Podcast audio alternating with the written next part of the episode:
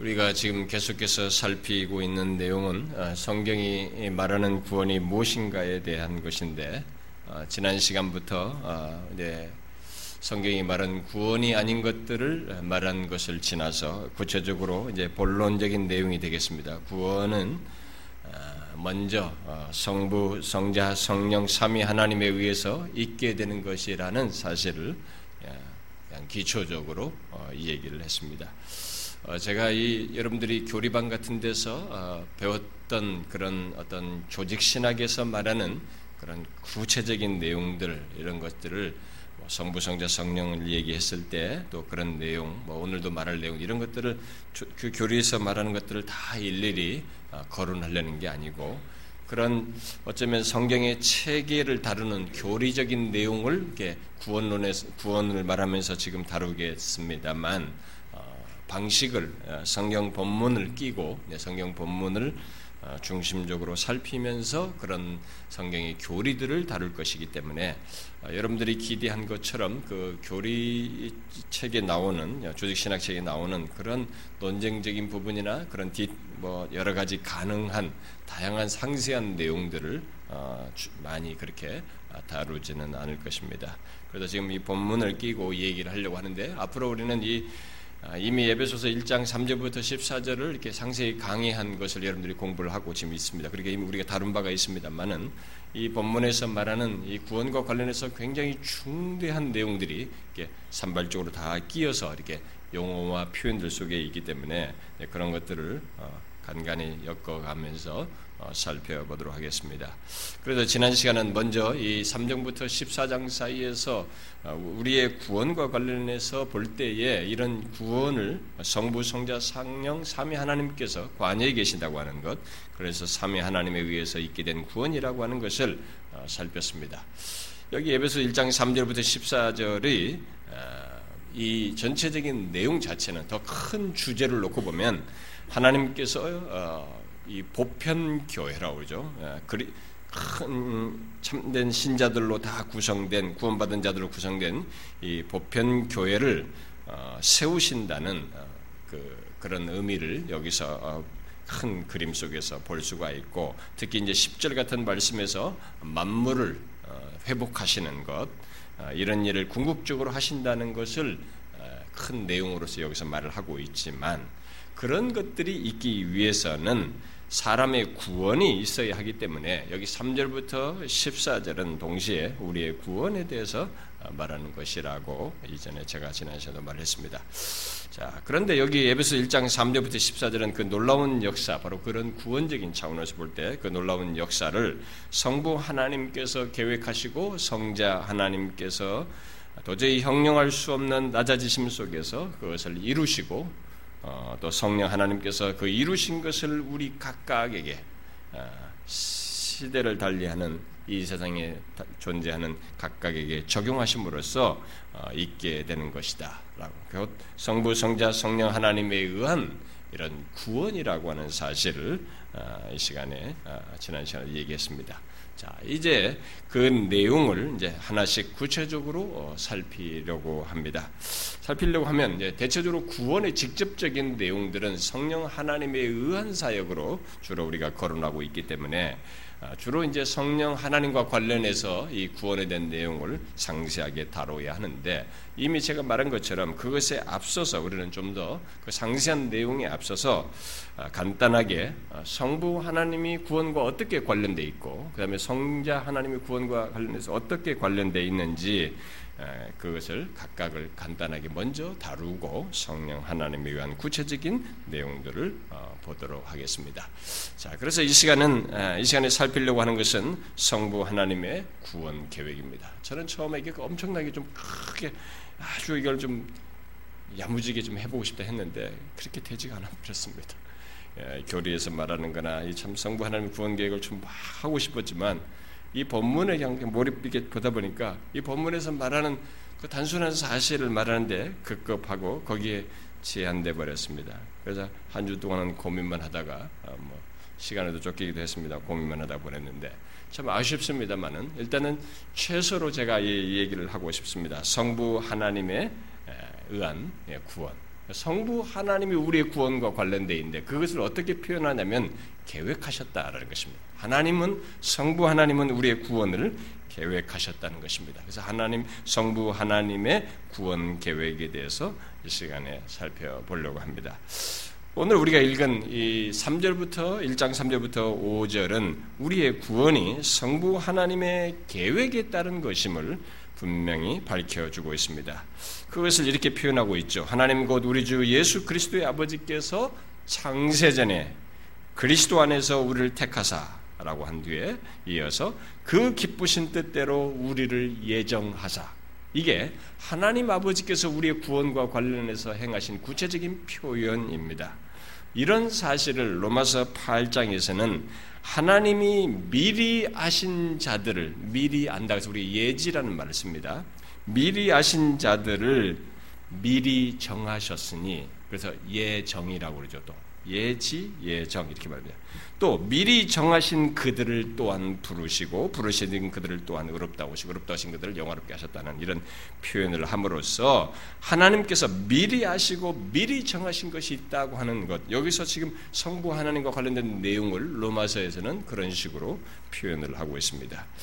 그래서 우리의 구원은 이런 내용들을 지금 우리가 읽은 성부 하나님의 구원 계획과 관련 이런 표현들을 통해 볼 때 우리의 구원은 헤아리지 못할 많은 실제 우리 전체 구원이 그렇습니다. 우리 구원 전체가 헤아리지 못할 내용들로 가득 차 있습니다만 그 중에서 예, 특별하게 더 우리가 헤아리기 힘든 그 우리의 이성이 미치지 못하는 부분이 바로 이 성부 하나님에 의한 구원입니다.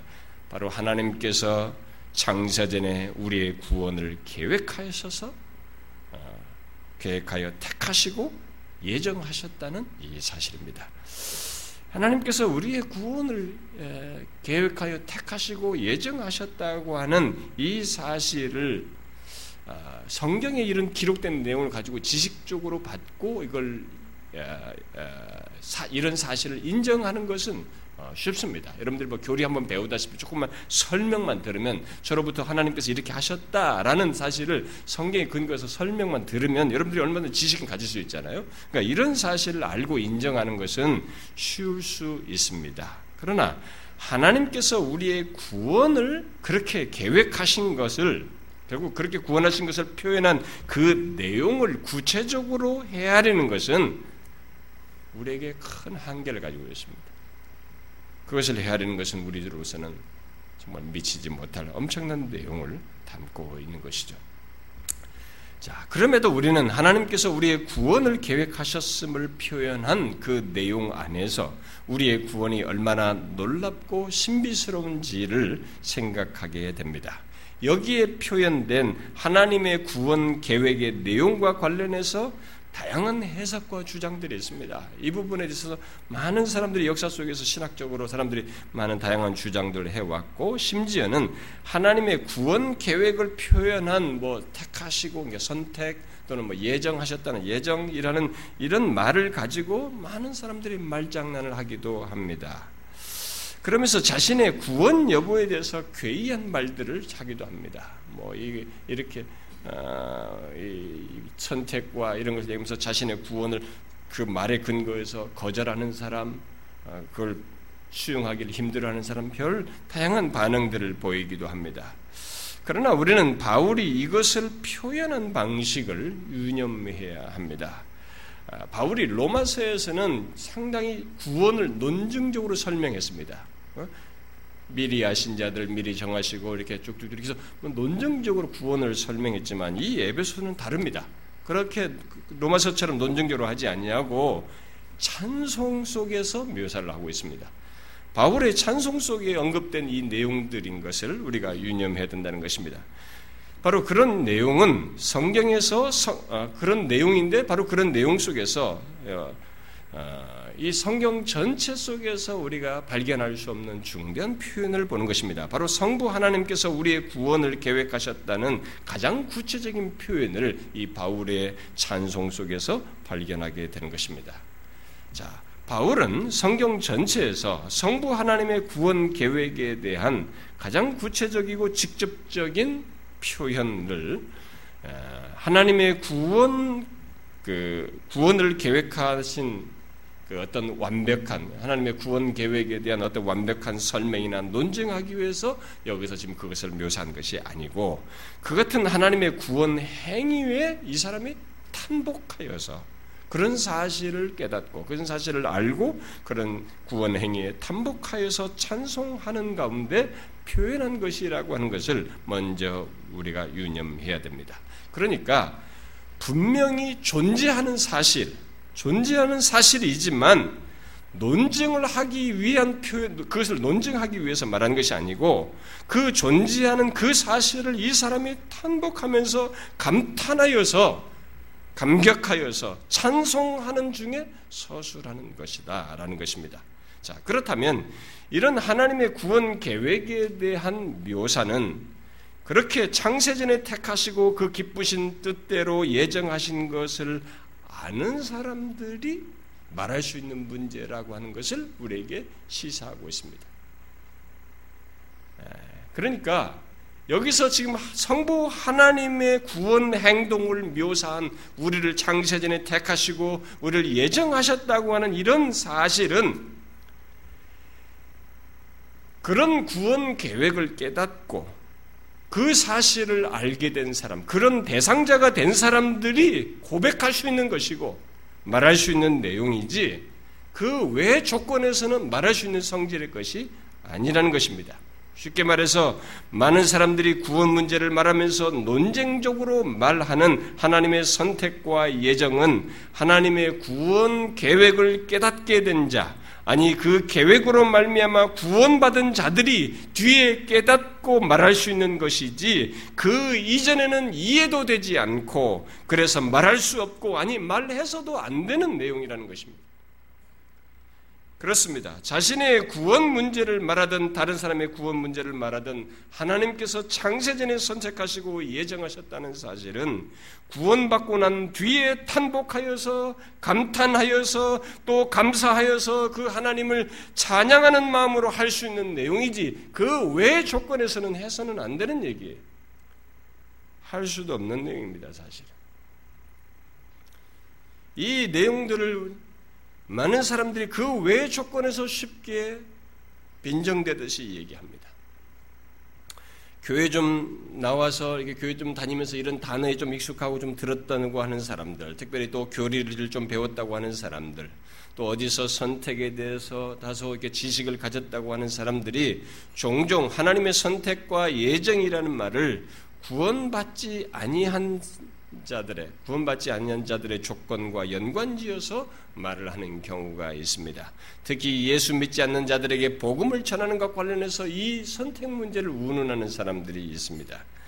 곧 하나님께서 선택했다면 어, 차피 믿을 터인데 굳이 전도할 필요가 있느냐는 논지까지 말하기도 합니다.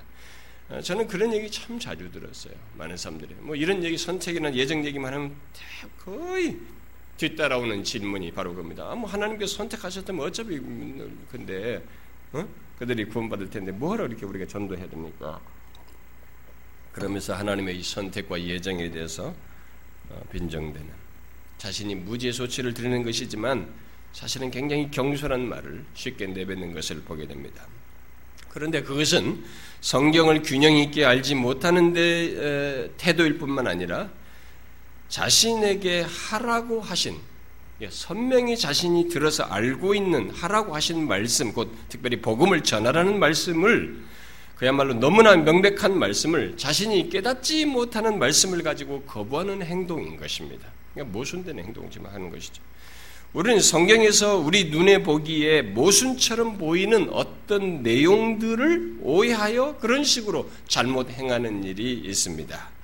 특히 성경의 그런 내용에 대해서 자기에게 이해되는 한쪽의 내용만을 가지고 어떤 양면이 있을 때 이해되는 한쪽은 한쪽 면만을 수용하거나 반대로 이해되지 않는 다른 한쪽의 내용을 임의로 처리하는 이런 식의 균형을 상실한 그런 모습을 사람들이 취합니다. 사실 여러분들이 정리를 한 가지 제가 이 시간에 잠깐 해드리고 싶습니다. 성경에는 역설적인 내용들이 많이 있습니다. 역설적인 내용들이 많이 있어요. 그 두 가지 내용이 서로 이렇게 모순되는 것처럼 보이고 이해하기도 힘든 내용들이 있습니다. 다소 이렇게 서로가 이렇게 안 맞아 보이는 것 같은 양면의 내용을 성경이 기록하고 있는 것을 어, 보게 돼요. 예를 들어서 오늘 본문에서 말하는 것처럼 하나님께서 우리의 구원을 위해서 어, 구원을 어, 구원하시기 위해서 창세전에 택하시고 예정하셨다라고 오늘 본문에서 말을 하지만 성경 다른 곳에서는 구원받기 위해서 회개하라 예수 그리스도를 믿으라고 우리에게 말을 하고 예수를 믿지 아니하면 구원을 받을 수 없다는 논지를 다각적으로 말을 하고 특별히 우리들에게 구원을 이루라라고 말을 하는 것을 보게 됩니다.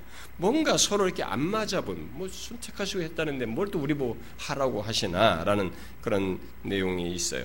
또 성경은 하나님께서 우리를 거룩하게 하셨다라고 말하고 우리 거룩하게 된 자로 성도로 이렇게 명하시기도 하시면서 거룩하게 된 자로서 말함과 동시에 우리로 하여금 내가 거룩하니 너희도 거룩하라라고 말씀하심으로써 거룩을 위해서 힘쓸 것을 말합니다. 이게 뭔가 좀 다 이상하지 않습니까? 아, 서로 모순되는 것처럼 보이지 않습니까? 음. 특히 하나님의 주권과 우리의 책임 문제를 이런 식으로 말하는 것에서 우리가 많이 발견하게 됩니다. 아, 여러분도 알다시피 성경은 하나님께서 우리의 삶에 대해서 주권을 가지시고 자신의 뜻을 따라 인도하신다고 많은 내용 그런 것을 다각적으로 말을 합니다. 그런데 동시에 우리에게 하나님의 뜻을 쫓아 행하라고 성령과 성령을 쫓아 행하라고 그분의 말씀을 따라 행하라고 이런 내용들을 많이 말하고 있습니다. 말하자면 어, 특별히 우리 앞에 놓여 있는 어떤 삶의 순간순간들, 결정해야 할 순간들에 대해서 우리가 결정할 것을 이렇게 말씀을 따라서 이렇게 순종하든지 불순종하든 이런 것들이 우리 앞에 놓여 있는 거죠. 결정할 것을 말을 하고 그러면서 그 결정에 대한 책임을 져야 한다는 내용을 동시에 우리가 말을 하고 있습니다. 그런 말씀이 많이 있죠. 한 가지 대표적인 것만 우리가 여기 말씀과 관련해서 얘기하자면 우리가 오늘 읽지 않았습니다만 에베소 1장 11절에서 모든 일을 그의 뜻의 결정대로 일하시는 이의 계획을 따라 이렇게 말해요. 그러니까 모든 일을 그의 뜻에 결정하는 어, 그의 뜻의 결정대로 일하시는 하나님이다. 그, 그대로 된다. 이렇게 말을 하고 있습니다. 그걸 따라서 우리가 예정을 입었다라고 말을 함으로써 우리의 구원이 하나님의 주권에 따른 것임을 말하고 있습니다. 아, 그런데 다른 곳에서는 예를 들어서 요한복음 3장에서는 아들을 믿는 자에게는 영생이 있고 아들에게 순종치 아니하는 자에게는 영생을 보지 못하고 도리어 하나님의 진노가 그 위에 머물러 있느니라라고 말함으로써 믿어 순종치 않음에 대한 책임이 우리에게 있다는 것을 말을 하고 있습니다. 또 마태복음 16장에서는 인자가 아버지의 영광으로 그 천사들과 함께 오리니 그때 각 사람이 행한 대로 각 사람이 행한 대로 갚으리라. 너희들이 행한 것에 대해서 너희들이 책임을 져야 한다라는 거 말을 하고 있습니다. 성경에는 이처럼 뭔가 모순되는 것처럼 보이는 말씀들이 많이 있습니다. 그런 내용들은 우리 보기에 모순되는 것처럼 보이고 결코 하나로 일치될 수 없을 것처럼 보입니다만 성경은 모순되어 보이는 듯한 그 두 가지 사실을 곧 그런 역설적인 내용을 우리에게 모두 진리로 말하고 있습니다. 우리가 좀 난감하긴 하지만 성경은 일단 그 두 가지 사실을 우리에게 진리로 말하고 있습니다. 그러므로 우리 입장에서 보면 그 두 가지 사실을 우리의 이해의 충분함을 넘어서서 두 가지 사실을 그, 그 역설적인 내용을 받아들여야 한다는 것이죠. 그러나 우리는 여기서 한 가지를 정리할 필요가 있습니다. 우리는 모순과 역설을 역설이 다르다고 하는 것을 좀 알고 정리할 필요가 있습니다. 다소 여러분들에게 좀 이런 얘기를 하는 필요가 있겠나 싶겠습니다만은 혹시 한 번 정도는 들어서 정리를 할 필요가 있을 것 같아서 제가 이 얘기를 하는 것입니다. 사실 성경은 역설을 말합니다. 그러나 모순은 말하지 않습니다. 그것을 우리가 정리할 필요가 있습니다. 우리 보기에 모순되는 것처럼 보이는 것은 있을 망정, 실제로 모순되는 내용은 성경에 없습니다. 우리가 앞에 언급한 내용들은 지금 제가 앞에 지금 인용한 이런 내용들은 역설을 말하는 것이 역설입니다. 우리가 뭐 영어로 파라독사라는 말을 하는데 이게 원래 헬란 말에서 온 말이에요. 헬란 말에서 그 어원을 따져 들어가면은 보이다, 나타나다는 뜻이에요. 그러니까 처음 보기에 뭐 어? 이렇게 조금 모순되는 것처럼 보이는 그런 의미를 시사하는 그런 어원적인 뜻을 가지고 있습니다. 자, 어쨌든 우리가 이제 지금 제가 지금 말한 내용들은 일단 성경이 말하는 역설이에요. 그러니까 역설은 우리가 우리 입장에서 보면 좀 난처한 생각을 말하는 것입니다. 단지 그럴 뿐이에요. 우리 우리가 이해하기 좀 어려울 정도로 난처한 생각을 말할 뿐이지 그 역설의 내용이 비합리성을 말하지는 않습니다. 비합리적인 것을 말하지는 않는다는 거예요. 그런데 사람들이 역설이라는 말과 이 모순이라는 말을 이제 세상이 시간이 흘러가면서 거의 동의어처럼 쓰다 보니까 역설이라는 이 사전을 찾으면 뒤에 모순이라는 말을 부가적으로 동의어로 이렇게 사전적인 용어로 정리되어 있는 것을 보게 됩니다. 그러니까 세상은 이제 그래서 역설과 모순을 거의 동의처럼 쓰고 있다는 것입니다. 아, 그러나 다른 것입니다. 사실은 처음에는 이것이 의미가 달랐어요.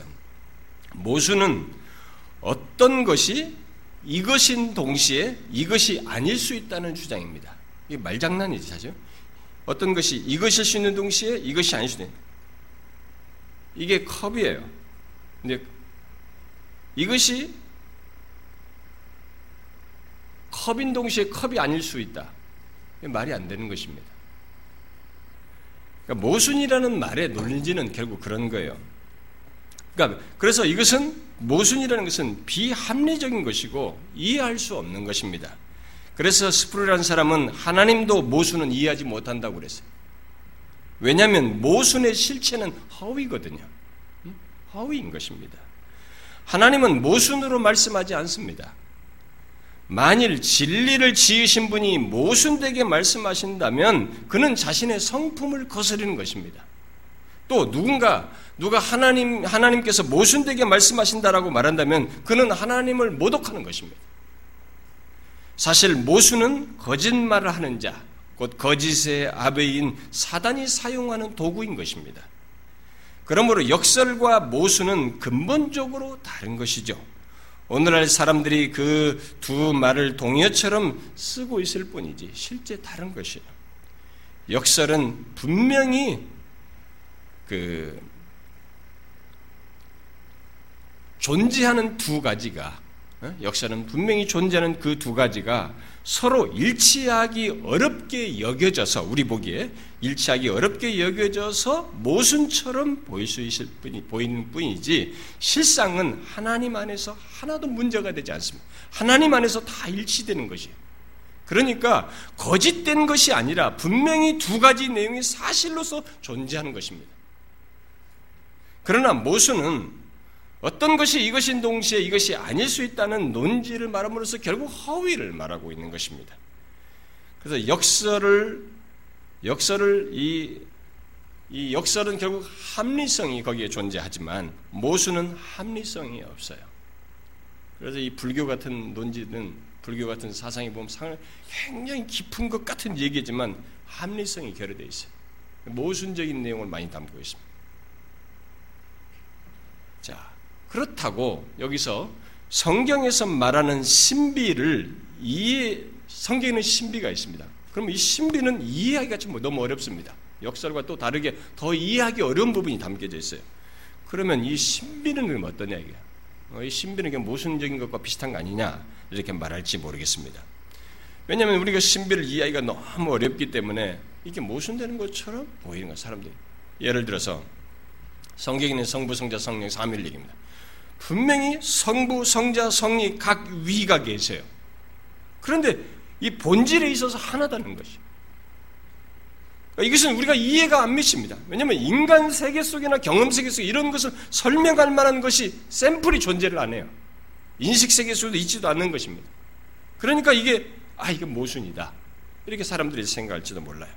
또 그리스도께서 하나님께서 우리를 구원하시기 위해서 자신이 신이신데 인간의 몸을 인성을 입으셔서 참 하나님이시면서 동시에 참 인간이신 그리고 신성과 인성을 한 존재 안에서 한 인격 안에서 갖는 이런 일이 있게 됐습니다. 이건 이해를 넘어서는 일입니다.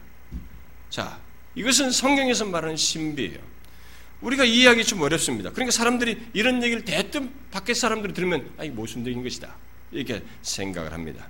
그러나 아닙니다. 우리의 보기에 신, 신비로울 뿐이시, 우리에게서 여전히 신비로 남아 있을 것일 뿐입니다. 그 신비에 해당하는 내용을 모순처럼 비합리적인 것으로 생각을 하지만 실제로 그렇지 않습니다. 성경은 우리가 이 땅에서 이해 못할 신비들에 대해서 그대로 남겨두지 않습니다. 성경은 장차 얼굴과 얼굴을 맞대어 볼 것이요 라고 말하면서 우리가 지금 이해 못할 신비들을 나중에 알게 된다라고 말하는 것입니다. 모를 문제가 아니에요. 모를 수 있는 성질일 것이 아닙니다. 단지 우리가 지금 이해할 수 없는 그걸 수용할 수 없는 상태에 있을 뿐이지 장차 우리는 그것을 알게 될 것이라고 말을 하고 있는 것입니다. 따라서 우리가 이해 못할 뿐이지 엄연한 사실 속에서 후회라도 알게 될 것을 성경이 말하고 있는 것입니다. 삼일체나 이 신성과 인성을 가지신 예수 그리스도나 이런 신비스러운 내용에 대해서 그렇게 말하는 것이죠. 그런 면에서 성경 속의 신비는 모순과 완전히 다른 것입니다. 그래서 성경은 역설과 신비는 있어요. 그러나 모순은 없습니다. 그러므로 여러분 구원과 관련해서 우리가 완벽하게 이해 못할 것이 있다고 할지라도 그렇다고 해서 성경이 불합리성을 주장한다거나 그저 생각 없이 어떤 것을 받아들이라고 말한다, 받아들이라고 말하는 것처럼 생각해서는 안 됩니다. 무조건 믿어. 생각하지 마, 믿어. 그렇지 않아요. 성경은 우리에게 주신 이 이성과 감정과 의지라는 인격의 채널을 제대로 사용하셔서 성령께서 그 채널을 통해서 역사하시고 깨닫게 하시는 가운데서 우리를 믿도록 하시지 그냥 아무 생각 없이 믿으라고 하지 않습니다. 성경은 신비와 역설을 말하되 있는 사실들을 가지고 말을 하고 있으며 설사 지금 밝히 알지 못한다 할지라도 장치 밝히 알게 될 것이라고 분명히 말하고 있는 것입니다. 그러므로 성경에 기록된 내용, 곧 하나님의 말씀은 모순과는 상관이 없다는 것을 알아야 됩니다. 아, 이 모순이야. 이렇게 하면 안 되는 것입니다. 그건 그렇지 않은 사실이에요. 분명한 사실인 것입니다. 우리가 다 받아들여 믿을 수 있는 사실들인 것입니다. 그런 면에서 본문에서 바울이 하나님께서 우리의 구원을 계획하셨다는 사실, 곧 창세전에 택하시고 예정하셨다는 사실은 성경 다른 곳에서 우리에게 주 예수를 믿어라, 좁은 문으로 들어가라, 구원을 이루라는 이런 말한 것과 이 모순인 것처럼 말하는 것이 아니라 우리 보기에 그렇게 보일지 몰라도 엄연한 사실로서 말하고 있는 내용인 것입니다. 그러므로 우리는 하나님 아버지께서 우리의 구원을 계획하시고 그, 그 계획하신 엄연한 사실과 함께 주 예수를 믿으라는 말씀을 동시에 진리로 받아들여야 되는 것입니다. 그 말씀을 따라야 하는 것입니다. 구원은 그렇게 오는 것입니다. 구원은 그런 가운데서 우리의 현실감 있게 우리 실체로서 우리 소유로 다가오는 것입니다. 우리의 구원에 있어서 엄연하 게 있는 이 사실들을 우리는 양면의 이 내용을 다 그대로 받아들여야 합니다. 본문에서 말하는 하나님의 구원 계획은 우리가 헤아리지 못할 그런 내용을 담고 있다 할지라도 하나님께서 실제로 행하신 것이고 하나님의 구, 우리 아니 우리의 구원을 위해서 실제로 있었던 것을 말하고 있다는 것을 알고 이 내용에 대해서 굉장히 사실만큼 여러분들이 지금 눈에서 보고 경험하는 것에 그 사실만큼 사실적으로 받아들여야 하는 것입니다. 막연하거나 모호하게 생각할 문제가 아닙니다. 여러분들이 옆에 있는 사람이 여러분에게 실제로 자기 남편이든 친구든 누가 형제가 이 사람이 옆에 있는 것이 사실인 것만큼 하나님께서 행하신 이것이 실제 사실이라고 하는 것을 그대로 믿어야 하는 것입니다. 하나님 아버지께서 우리의 구원을 위해서 행하신 것이에요. 어떤 일을 행하셨다는 것입니까? 바로 창세전에 우리를 택하시고 예정하여 우리 구원을 계획하시는 일을 행하셨다는 것입니다. 여기서 택하셨다고 택하셨다 또 예정하셨다라는 이 말은 엄격하게 구분해서 설명할 수도 있겠습니다만은 앞선 선배들 중에는 이것을 엄격하게 구분해서 설명을 한 그런 내용들, 그럴듯한 내용들이 굉장히 많이 있습니다만, 하나님 아버지의 구원 계획을 묘사한 표현이라고 볼 때에, 표현이라는 면에서 볼 때, 굳이 구분할 필요가 없다고 봅니다. 예, 우리의 흐름 속에서. 자, 그러니까 이 두 표현은 하나님께서 창세전에 우리의 구원을 계획하신 것을 거의 같은 맥락에서 의미에서 표현한 것이라고 말할 수 있다는 것입니다. 중요한 것은 하나님께서 우리의 구원을 위해 그 같은 구원 행동을 함으로써 우리의 구원을 계획하셨다는 이 하나님의 행동이에요. 우리의 구원을 설명하는 데 있어서 이 중대한 하나님 아버지의 행동을 아는 것입니다. 창세전에 우리를 택하시고 우리를 예정하시는 일을 하나님 아버지께서 행하셨다는 것입니다. 우리의 구원은 그렇게 해서 있게 된 것입니다. 바로 하나님 아버지께서 창세전에 우리를 택하시고 우리 각각을 택하시고 예정하심으로써 있게 된 것입니다. 지금 태어난 우리에게 있어서 이것을 이해하는 것이 한없이 어렵게 여겨지지만 엄연한 사실로서 말을 하는 것입니다. 그것이 우리의 구원의 처음이에요. 스타트인 것입니다. 하나님 아버지께서 창세전에 우리를 택하심이 시작인 것입니다. 많은 사람들이 구원을 여기서부터 말하면 우리 쪽에 얘기가 없지 않습니까? 이렇게 얘기합니다. 우리 우리 구원에 대해서 우리가 좀 뭔가 관여되는데 우리 얘기가 없고 오직 하나님 편에서 이 얘기만 하고 있기 때문에 공감대도 적고 특히 논쟁적이 논쟁적이 된다는 면에서 이 부분을 건너뛰거나 구원론의 뒷부분에 덧붙이는 그런 방식을 취합니다만은 우리의 구원은 우리의 이해 여부나 또 우리의 기호와 상관없이 바로 이 같은 하나님의 아버지의 구원 행동과 관련되어 있다는 것을 분명히 성경이 말하고 있기에 우리는 이 사실을 명확하게 구원을 얘기하면서 알아야 하는 것입니다. 어떻습니까? 자, 여러분들은 자신의 구원을 생각하면서 이 사실을 기억하고 있습니까? 바로 하나님 아버지께서 장세전에 나를 구체적으로 택하시고 예정하심으로써 곧 그렇게 구원 계획하심으로써 이렇게 예수 믿는 자리에 있게 되었다는 것을 생각하느냐는 것입니다. 여러분들이 이 자리에 있게 된 것이 바로 이런 배경 속에서 있다는 것을 기억하십니까? 바울은 본문에서 우리 그리스도인들이 누리는 모든 복의 시작이 신령한 복으로 묘사했는데 모든 복의 시작이 결국 구원으로 나타나는 모든 복의 시작이 하나님 아버지로부터다라고 말합니다. 3절에서 예?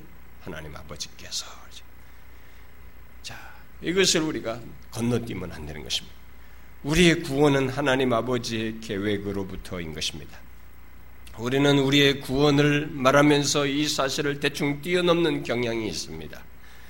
아, 비록 나를 장세전에 택하시고 예정하셨다는 것을 헤아리기 어렵고 감이 잡히지 않는다 할지라도 우리의 구원은 하나님 아버지께서 택하시고 예정하심으로써 있게 된 것인데 이것을 우리의 이해가 미치지 못한다는 것 때문에 가볍게 여기거나 또 쉽게 넘어가거나 이 부분을 깊이 생각지도 않고 넘어가려고 합니다. 그러나 구원에 있어서 이 하나님 아버지의 해를 수 없는 행동이 있다는 것을 결코 놓쳐서는 안 되며 구원을 생각할 때 항상 연관지어야 하는 것입니다.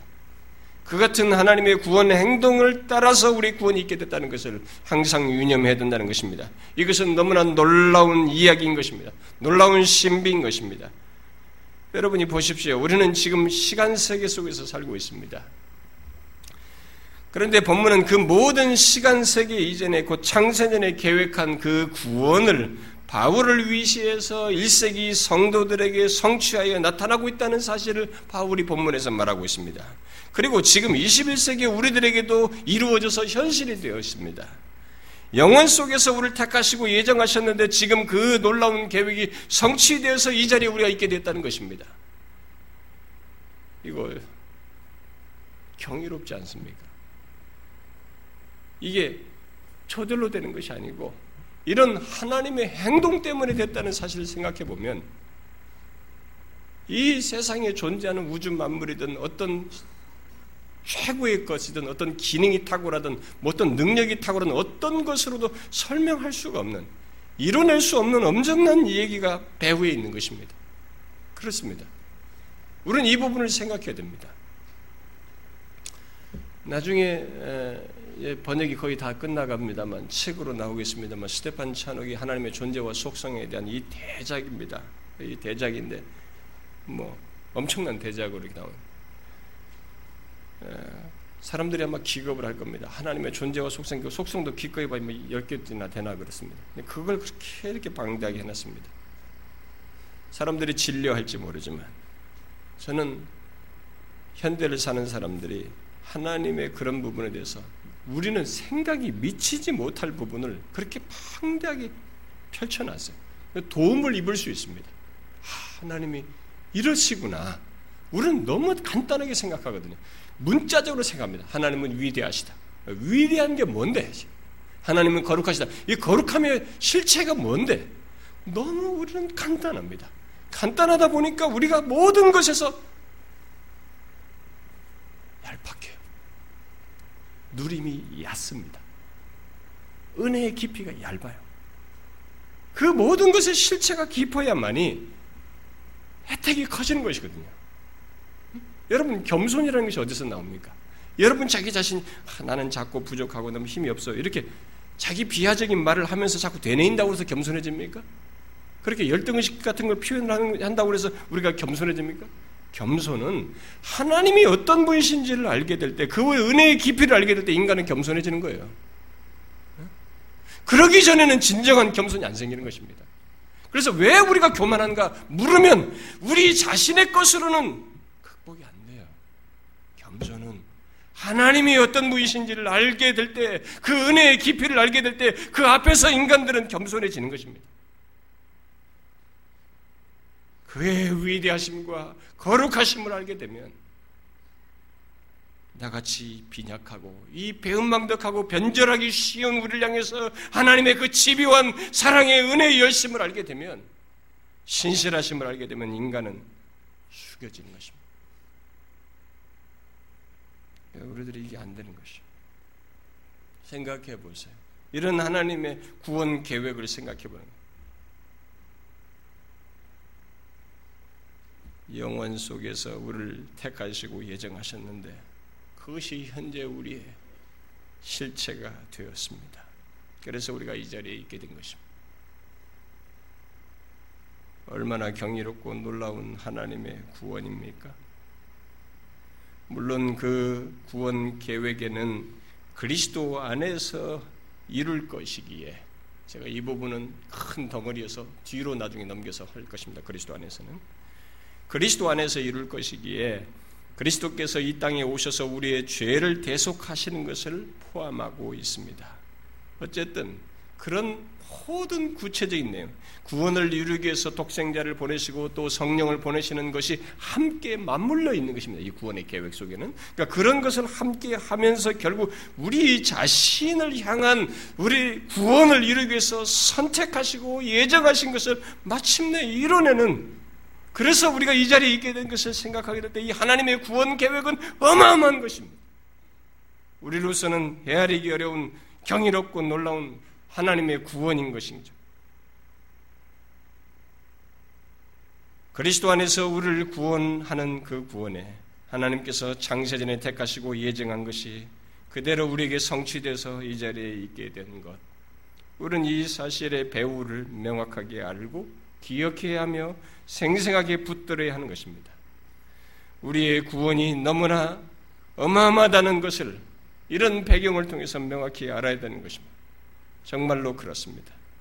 우리는 여기서 질문이 생깁니다. 그것은 그 놀라운 구원, 바로 나를 창세전에 택하시고 예정하셔서 구원하시는 그 놀라운 구원 계획 속에 어떻게 내가, 왜 내가 포함됐는가 하는 것입니다. 왜 나인가?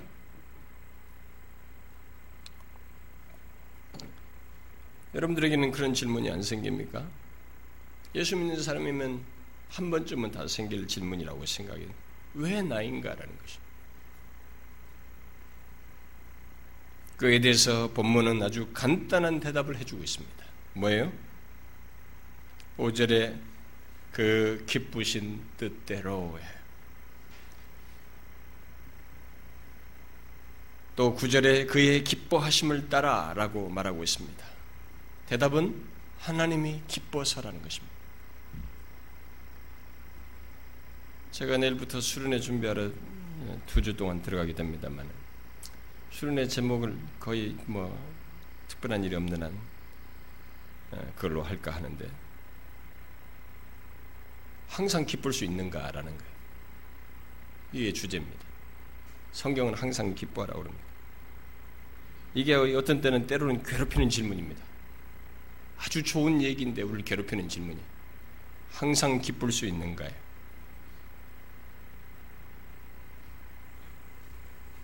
근데 우리는 이 기쁨에 관한 문제를 살피기에 앞서서 여기서 너무 경이로운 얘기를 접하게 되는 것입니다. 이게 어마어마한 구원 스토리예요. 하나님의 계획 때문에 있게 된 것이에요. 아, 그런데 이걸 왜 나인가에 대한 질문에 대해서 답이 하나가 딱 떨어지는 것입니다. 하나님께서 기뻐서라는 겁니다. 그게 답이에요. 하나님께서 나를 택하시고 예정하신 것은 그의 무한하신 기쁨을 따라서라는 것입니다. 여러분 누군가를 없이 기뻐해 본 적 있습니까? 뭐 사랑해 볼 때도 그렇고 뭐 사랑이 다 식어져 가도 뭐 다른 사람이라도 뭐 그럴 수도 있죠. 우리 공동체 안에서도 없이 기뻐 하게 되는 그런 사람들이 있잖아요. 모두 다 그래야 되지만 없이 기뻐하면 네? 여러분 누군가를 뭐 없이 기뻐해 본 적 있죠? 응?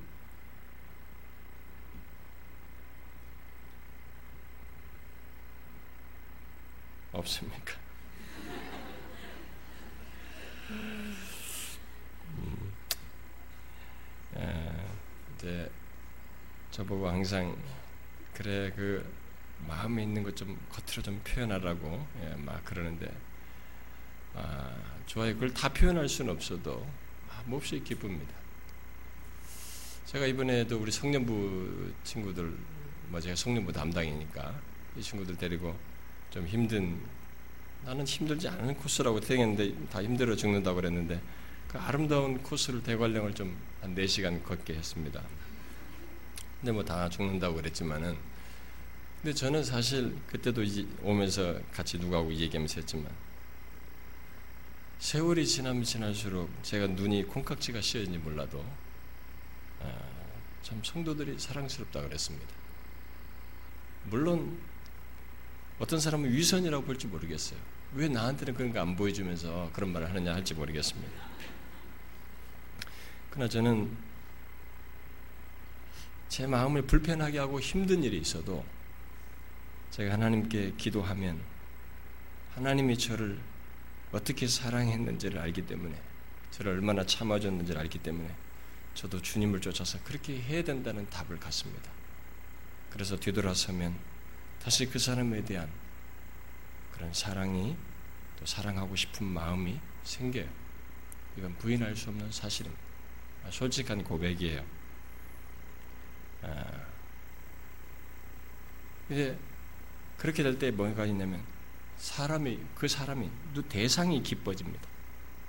근데 여러분들의 그런 공동체 안에서 예수 믿는 사람들 안에서 이런 기쁨도 있겠지만 여러분들이 누군가 사랑해 보았을 것이고 지금까지 성장하면서 누군가 친구 관계에서 몹시 좋아 본 적이 있잖아요. 여러분 몹시 기뻐해 본 적이 있지 않습니까?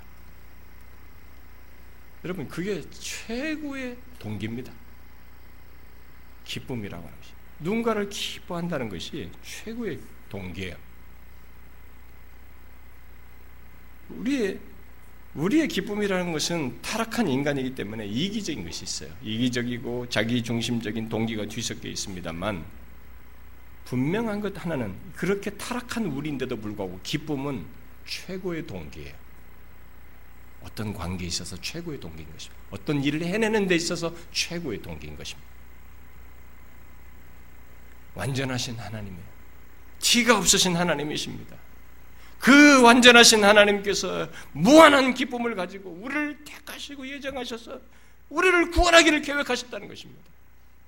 그게 답이에요. 왜 나를 택하시고 예정하셨는가라고 우리는 묻고 싶지만 하나님은 우리의 입을 다물게 하는 한 가지 간단한 대답을 합니다. 내가 기뻐서라고 말하는 것이죠. 나의 무한한 기쁨을 따라서 너를 구원하기로 택하였다고 대답을 하고 있는 것입니다. 물론 그 기쁨의 기저에는 사랑일 것이에요. 바로 요한일서에서 하나님을 사랑이시라고 말한 대로 성부, 성자, 성령 삼위 하나님 사이에 무한한 사랑으로 교통하시는 가운데 나타내시는 그 사랑에서 나온 기쁨일 것입니다. 하나님은 그런 사랑으로 우리를 구원하기를 기뻐하셨던 것입니다. 여러분 지금 우리가 이 자리에 있게 된 것이 어떻게 해서 있게 됐는지 여러분 생각해 보셨습니까? 바로 하나님 아버지께서 우리를 기뻐하사 택하시고 예정하여 구원하신 구원할 뜻을 창세전에 가지셨기 때문입니다. 이에 대해서 누가 뭐라 해도 또 어떤 다른 주장을 해도 우리는 우리의 구원의 시작이 창세전에 우리를 택하시고 예정하신 하나님으로부터라고 말할 수 있는 것입니다. 그 성부 하나님으로부터라고 말할 수 있는 것이죠. 얼마나 경이롭고 놀라운 구원이며 확고한 구원입니까? 우리의 무엇을 말하기도 전에 내가 행한 것이든 나의 잘남이든 무엇을 나의 무엇을 말하기 전에 하나님은 우리를 기뻐하사 우리를 구원할 계획을 가지셨습니다.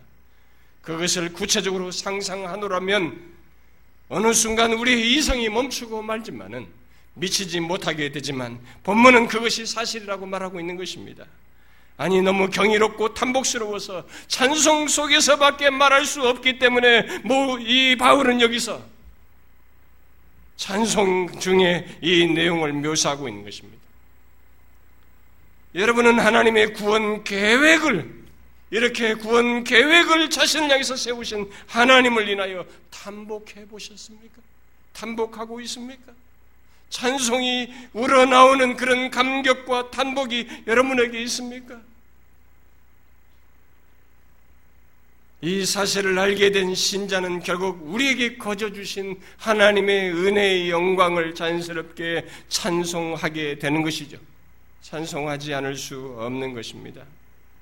왜냐하면 우리의 구원을 말할 때 다른 것을 말할 수 없기 때문입니다.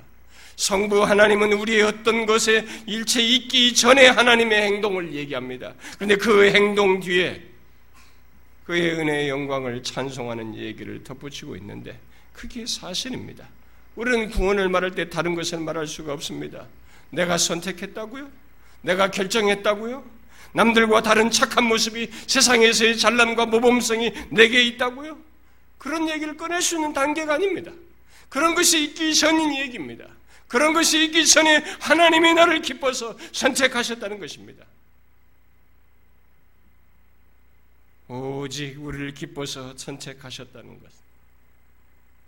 그야말로 거저 주신 하나님의 은혜, 은혜밖에 말할 것이 없음을 여기서 우리에게 보여주는 것입니다. 실제 하나님의 계획이 성취되어 신자된 자는 거저 주신 그의 은혜의 영광밖에 안 보이는 것입니다. 여러분은 그런 자입니까?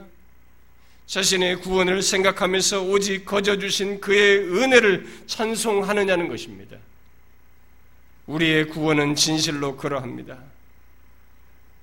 내가 무엇을 하기 이전에 곧 창세전에 하나님께서 나를 기뻐하사 택하시고 예정하심으로써 현재 이 구원이 우리에게 있게 된 것입니다. 여러분 이 증거를 아니 하나님 아버지께서 우리의 구원을 위해서 행하신 이 엄연한 사실을 항상 기억하십시오. 구원을 생각하고 싶거든 이 사실을 기억하라는 것입니다. 여러분들도 휘트리라는 찬송 작가처럼 아 하나님의 은혜로 이 쓸데없는 자 왜 구속하여 주는지 난 알 수 없도다라고 말할 수 있을지 모르겠어요. 그러나 우리가 헤아릴 수 없다 할지라도 우리의 구원은 하나님 아버지의 계획에 따른 구원이요 장세전에 택하시고 예정하신 것을 따라 있게 된 구원인 것입니다. 여러분 이 사실을 잊지 마십시오. 이 사실을 잊게 되면 우리는 과거 이스라엘 백성들처럼 지난 금요일 말씀처럼 하나님이 아닌 다른 곳에서 곧 다른 신에게서 자신에게 있게 된 이런 복들 그런 것들을 찾는 것입니다. 최소한 자기 자신에게서 우리가 지금 누리고 있는 복의 기원을 찾게 되는 것입니다. 인간의 희한한 심리예요. 하나님이 행하신 것을 잊게 되면 이상스럽게 이렇게 지금 현재 누리게 된 기원을 다른 것에서 최소한 자기 안에서 찾으려고 한다는 것입니다. 얼마나 배은망덕하고 무서운 죄입니까? 하나님이 행한 구원을 잊음으로써 다른 곳에서 그 기원을 찾다니 아닙니다. 우리가 누리는 모든 신령한 구원의 복은 하나님 아버지로부터 온 것입니다. 모두 그가 우리의 우리를 창세전에 택하시고 예정하셨기 때문에 있게 된 것이죠. 그것을 잊어서는 안 되는 것입니다. 그것을 잊을 때 위험을 예견하고 결코 잊지 않고자 해야 되는 것입니다. 그것을 잊으면 우리의 마음은 이스라엘 백성들처럼 교만하게 될 것이고 다른 기원을 찾아서 결국 우상 숭배를 하게 될 것입니다. 그리고 쉬 두려워하게 될 것입니다. 미래라고 하는 미래, 닥칠 모든 것들이 이런 사실을 망각하게 되면 두렵게 여겨지는 것입니다. 모든 미래가 두려워요. 하나 사건, 일, 두려 어려움, 환경, 아픔 모든 것이 두렵게만 여겨지는 것입니다. 아닙니다. 본문을 기억하십시오.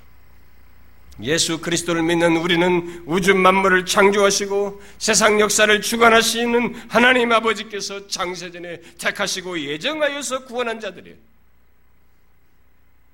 그러므로 우리의 구원은 하나님 아버지의 마음과 행위가 담긴 구원이요. 그의 존재와 이름이 결부된 구원이라는 것을 잊지 말아야 하는 것입니다. 사람의 흔적이 남겨진 구원이 아닌 것입니다. 우주 만물의 창조자의 흔적이 남겨진 그의 이름과 행적이 남겨진 구원인 것입니다. 얼마나 놀랍고 복된 구원입니까? 확실한 구원이에요. 우리의 구원은 하나님 아버지의 마음과 행위가 담긴 구원입니다. 다른 말로 그의 존재와 이름이 결부됐다는 것을 항상 잊어서는 안 된다는 것입니다. 그 무엇보다도 하나님께서 무한한 기쁨으로 우리를 기뻐하여서 구원하신 구원인 것입니다. 그러므로 우리의 구원은 하나님의 존재만큼 확실하다는 것을 잊어서는 안 됩니다. 이 에베소서가 말하는 구원은 이런 것입니다. 바울이 여기서 찬송하면서 말하는 이 구원은 그런 것이에요. 하나님 아버지가 결부된 구원이십니다. 그래서 이루어진 것입니다. 그래서 저와 여러분이 이 자리에 있게 된 것입니다. 이 놀랍고도 놀라운 역사, 배경. 그 하나님을, 그의 은혜의 영광을 찬송할 수밖에 없습니다. 저와 여러분이 모두 이것을 알고 진실로 잊지 않냐고 그의 은혜 영광을 찬송할 수 있기를 바래요.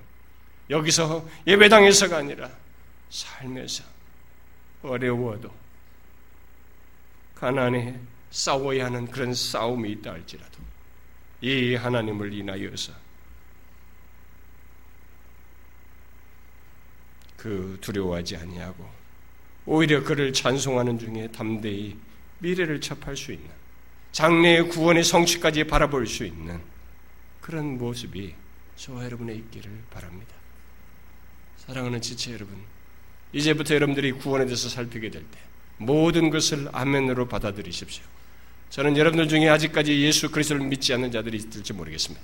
그 사람들에게 순서는 이거 이거 이거야 처음부터는 당신 이것부터 해야 되고 처음 교회 안에서 이것부터 순서들 따라서 이 순서 우리가 만든 것이에요. 성경은 어떻게 구원이 일어난다는 것을 말하지만 회개하라 예수를 믿으라고 말하지만 이 회개와 예수 믿는 것이 하나님의 말씀을 어떤 말씀이든 말씀을 듣는 가운데 성령께서 우리에게 예수를 믿고 회개하도록 하실 수 있기 때문에 모든 말씀에 대해서 여러분들이 조금 더 거부감 없이 아멘으로 받으면 됩니다. 모두 아멘으로 받으십시오. 성부 하나님께서 우리의 구원을 계획하신 이 놀라운 사실을 아멘으로 받으라는 것입니다. 저는 여러분들이 이 구원을 누릴 수 있기를 바래요. 기도하겠습니다.